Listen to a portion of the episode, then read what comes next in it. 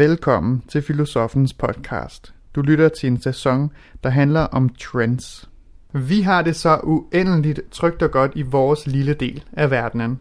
Så hvorfor stiger og stiger salget af selvhjælpsbøger? Hvad er det, vi skal hjælpes med? Med hjælp fra et filosofisk-historisk blik på nutiden kommer Anders Fogh Jensen ind på det i det her afsnit. Udsendelsen er fra Radio 24 den 3. november 2012. Rigtig god fornøjelse. Vi skal tale om øh, bøger. Man kan kalde dem selvhjælpsbøger, man kan kalde dem spirituelle bøger, man kan kalde dem mange ting. Men sagen er, at forlagene de kæmper hårdt om kunderne på bogmarkedet, og bare i årets første kvartal, der faldt bogsalget faktisk med 12 procent.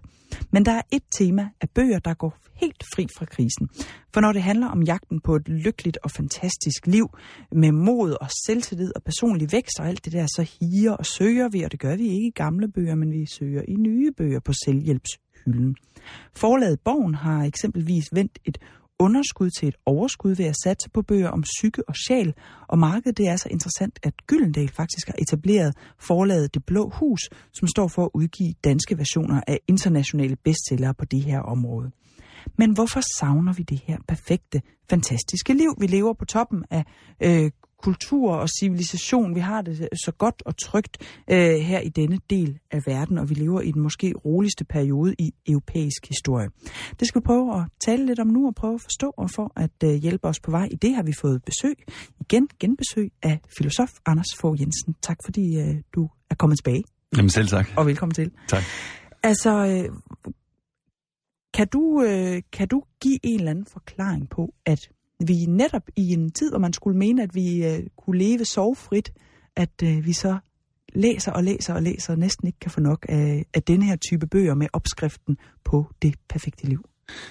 Ja, jeg kan i hvert fald prøve at sige lidt om det. øhm, jeg tror, der er mange mennesker, der føler, at verden er blevet fuldstændig uoverskuelig. Øh, og at... Øh, den, ja, man kan sige, at den er blevet for kompleks, eller man har en følelse af, at man ikke har indflydelse på verden, eller kan forandre den længere, som man, mm, måske var der en, eller det var der en højere grad af, af, følelse af magt i 70'erne, hvor man kunne have indflydelse. Og det gør, at, at man i højere grad er begyndt at vende blikket indad, tror jeg. Øh, og øh, jeg vil jo samtidig sige, at det er en, kalde det en selvisk kultur, øh, i forstanden, men at man er optaget af sig selv, og... Øh, og, og at finde øh, et sikkert sted inde i sig selv. Der var en, øh, en fransk filosof, der Michel Serre, der sagde, at når han skulle have sine studerende til at lytte i 70'erne, så begyndte han at tale om, om politik. Men hvis han begynder at tale om spiritualitet, så begyndte de at grine. Og øh, at i dag er det omvendt, at, at, øh, at hvis man skal have dem til at lytte, så skal man tale om det spirituelle, men hvis man begynder at tale om politik, så, så griner de bare. Men der er vel ikke øh, noget nyt i, at mennesket prøver at finde lykke. Det er jo også sådan et emne, som filosofien øh, har beskæftiget sig med i, til alle tider, så vidt jeg sådan lige umiddelbart øh, kan forstå. Altså, hvad er, hvad er lykke? Hvordan, hvordan får man det gode liv? Øh, er der, men er der nogle nye ting i de tendenser, vi ser, vi ser nu med det her indadskuende, det selviske, som du siger? Øh, ja, det mener jeg, at der er. Fordi det er fuldstændig rigtigt, at, at man i filosofiens historie har beskæftige sig meget med, hvordan får man et godt liv. Og noget af det, som et udtryk, som vi stadigvæk har, at man kan have historisk ro. Øh, det betyder, at selvom huset brænder og orkanen kommer, så er man rolig indeni. At det, det handler om at lave sådan en ringmur inde i sig selv. Øh, fordi man kan, ikke, man kan ikke blive rolig ved verden. Den larmer, eller den er grim, eller hvad den nu er. Øhm, og man kan sige, man har været meget... Øh, Aristoteles sagde også, man kan, man kan ikke være lykkelig i et ulykkeligt samfund. Så man har været optaget af sådan at forandre samfundet på en måde. Ikke fordi samfundet kan garantere lykke, men, men det kan være svært at være lykkelig, hvis ikke samfundet øh, stiller betingelser for det. Og så har vi sådan, mener jeg, de sidste 20 år nok set en, en bølge, som man sådan kunne kalde anerkendelsesbølgen, eller sådan positiv psykologi, som, som handlede om, at man skulle bruge den anden, at den anden skulle rose en, eller sige, at man var god nok. Øh, man, skulle, man skulle gå igennem den anden for at, at, at blive glad eller blive rolig. Og den forandring, som jeg synes, man ser nu, det er, at det er mig igennem mig. At jeg starter med min navle, og slutter med min navle, og, og at, at det så, hvad kan man sige, at det er mig selv, der skal finde, der skal finde lykken, og, og de andre på en måde øh, øh, jeg tror ikke på, at jeg kan få det igennem de andre. Sådan, sådan ser jeg den udvikling, at det, det skrumper mere og mere ind. Men jeg synes, det lyder som noget, man meget hurtigt kan fare vild i på en eller anden måde, at man ligesom selv skal være både spørgsmålet og svaret. Øh, ja, det kan man godt sige. Altså, jeg tror, at mange mennesker der farer lidt vildt i deres øh, følelser. Altså, øh, man kan sige for eksempel inden for kærlighed, ikke, at man i Jane Austens romaner i begyndelsen af 1800-tallet, der kunne man ligesom finde ud af, hvem er den gode mand for mig ved at spørge veninderne og, og spørge de andre, er han en høflig mand, han, holder han løfter og sådan noget, er han en god mand? Hvor nu vil veninderne sige, det må du mærke efter inde i dig. Det er kun dig, der kan svare på det.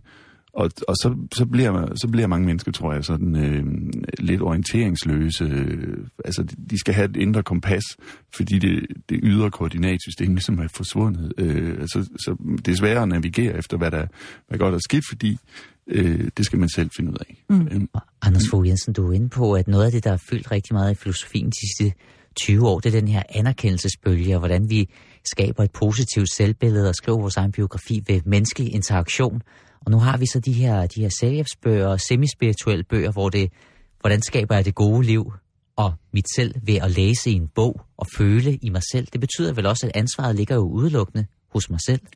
Ja, det er rigtigt, der følger en... Øh, med den her form for, hvad kan man sige, individualisering, eller øh, man kan også sige, det er, den, det er lidt den, den amerikanske drøm, eller den neoliberale bølge, at, at det er dig selv, der er din egen lykkes med. Der følger også et ansvar, fordi jeg kan ikke længere sige, når men jeg blev, jeg blev ikke øh, direktør, fordi jeg kom fra et dårligt hjem, for eksempel. Men lige nu, nu er det bare op til dig selv, at, øh, at, at øh, hvad kan man sige, gør dig lykkelig. Så derfor, hvis du er ulykkelig, så, så må det jo også være dit eget ansvar, eller Øh, jeg tror, i min barndom, der var, der var det mere sådan slankekure og sådan noget, som det handlede om. Øh, men nu er det ligesom om, det, det er også flyttet, kroppen er der stadigvæk, men det er også flyttet over i, i det åndelige. Øh, så det handler ikke bare om, om jeg er slank, øh, men det handler, altså, som jeg har ansvar for, men også om, netop som du siger, om man er lykkelig. Ja, netop det her, det kropslige, fordi nu nærmer vi os den her sæson, hvor der kommer allerflest bøger ud på det danske bogmarked. Vi nærmer os øh, Bogforum det næste weekend, hvor man kigger på, hvordan ser det ud med markedet. Og sidste år på det her tidspunkt, hvis vi skulle bedømme det gode liv ud fra de bøger, der blev sendt ud, så var det især bøger, som var mindet på kvinder, ud fra en idé om, at det går ikke så godt med bogmarkedet, så vi satser lidt mere konservativt på dem, der køber bøger, og det er kvinder. Og så var det gode liv noget med øh, tab øh, 10 kilo på 12 uger, sådan får du en stram røv, sådan lærer du at løbe et maraton på 12 uger. Det skulle være noget med en masse tal, og det skulle gå hurtigt. Ja. I år på bogmarkedet, kan man se, at de bøger, der, hvor det går fremad, det er de her lidt mere sådan, uh, spirituelle bøger, hvor det sådan, lærer dig selv at kende, og du skal være mindful og, og nærværende. Altså, hvad, hvad, hvad er det, der sker? Øhm, jamen, som vi allerede var inde på, så sker der nok en, en, et, et ryg fra kroppen over til det, til det åndelige, og Altså man kan samtidig sige, har vi ikke altid været åndelige? Jo, det har man jo også været i, i religionen, og jeg tror også, at bønden var et sted at finde ro, men, men vi har fået et forhold til sandheden, og jeg tror vi næsten vi er blevet bange for sandheden, at, at i religionen, der får man ligesom dikteret, hvad sandheden er. Men nu har vi fået sådan en relativistisk eller en nihilistisk forhold til det, at, at vi, jamen det er relativt, og der er din og min sandhed, og det, der, det er godt for dig, og det er godt for mig. Øhm, og, og det gør så, at, at ja, netop, at jeg skal finde det inde i mig selv, og øhm, at, jamen, ja, det mener man er blevet bange. Man er blevet bange for at, at sige, øh, det her det er sandt, og det gælder også for dig. Men altså sådan en relativistisk sandhed, altså jeg har svært ved at høre, at den kan øh, opbeholde ret meget. Altså, fordi hvis man hele tiden sådan skal finde de der svar ind i sig selv, og det er sådan noget alt efter, hvordan man, hvad man lige føler, og at man lige skal tænke sig selv på den rigtige måde, så bliver man glad. Altså, jeg synes jo, det lyder, lyder som meget tynd is på en eller anden måde. Altså, har man ikke brug for at finde noget, der sådan har nogle rødder, der øh, trækker lidt dybere ned end, end, end, end det der med, hvordan man selv mm. lige synes, at, at man hænger sammen lige i dag? Øhm, en relativistisk sandhed ja, lyder skrøbelig. Ja, jamen det er jo, hvad er taktikken på tynd is, det er at løbe hurtigt, mm. så man ikke synker igennem, ikke? Og som, derfor, som du også sagde før, så skal det gå hurtigt, ikke? Det skal være sådan nogle quick fix.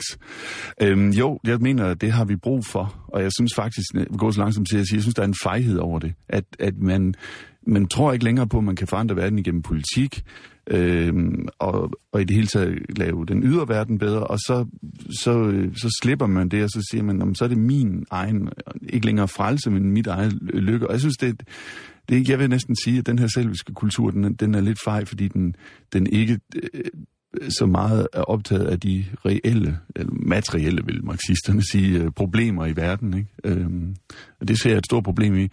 Så ja, så mener jeg selvfølgelig også, at, at filosofien har noget at tilbyde, fordi den, den, er, den er gammel i går, ikke? den er 2500 år, og den har, den har set de her idéer før, altså for buddhistiske strømninger og andre ting, der er kommet ind i den vestlige kultur undervejs.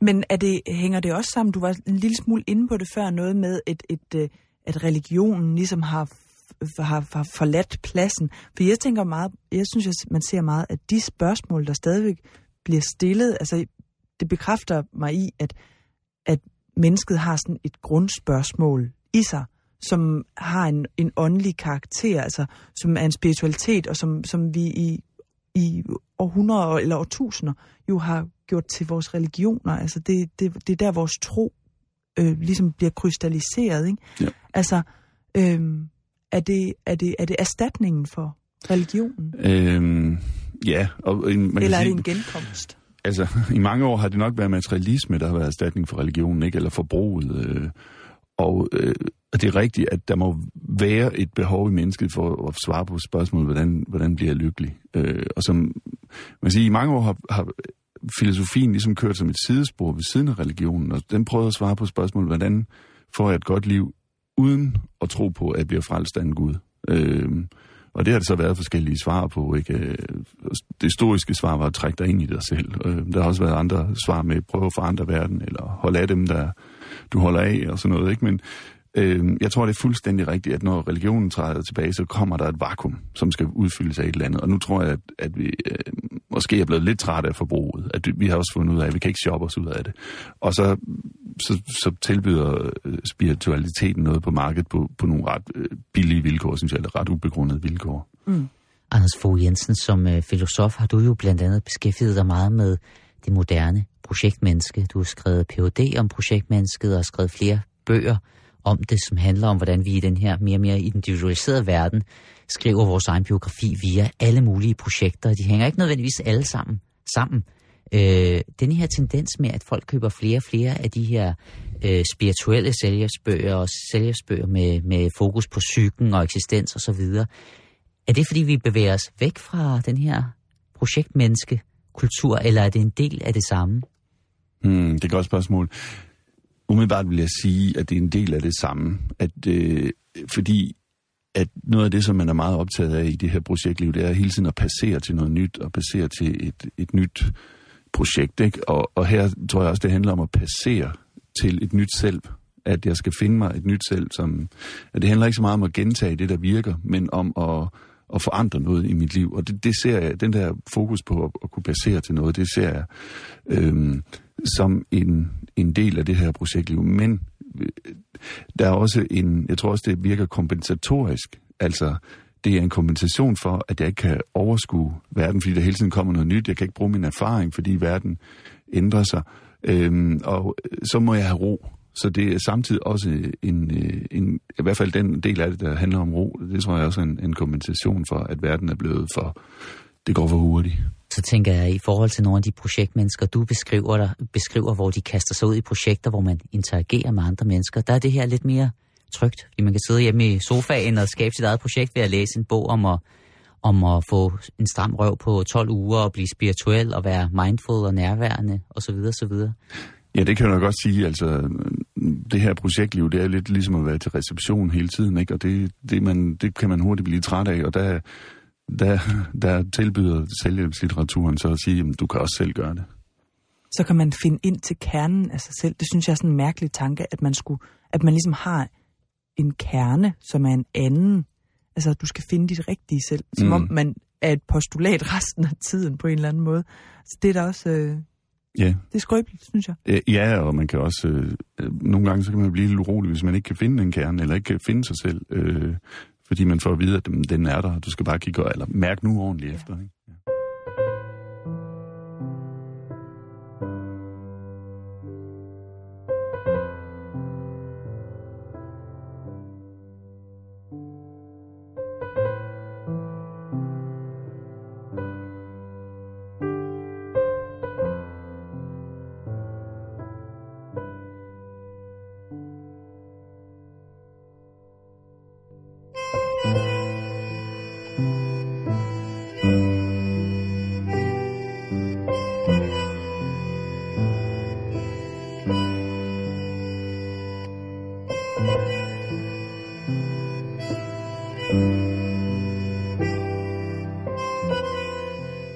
Du har lyttet til Filosofens podcast.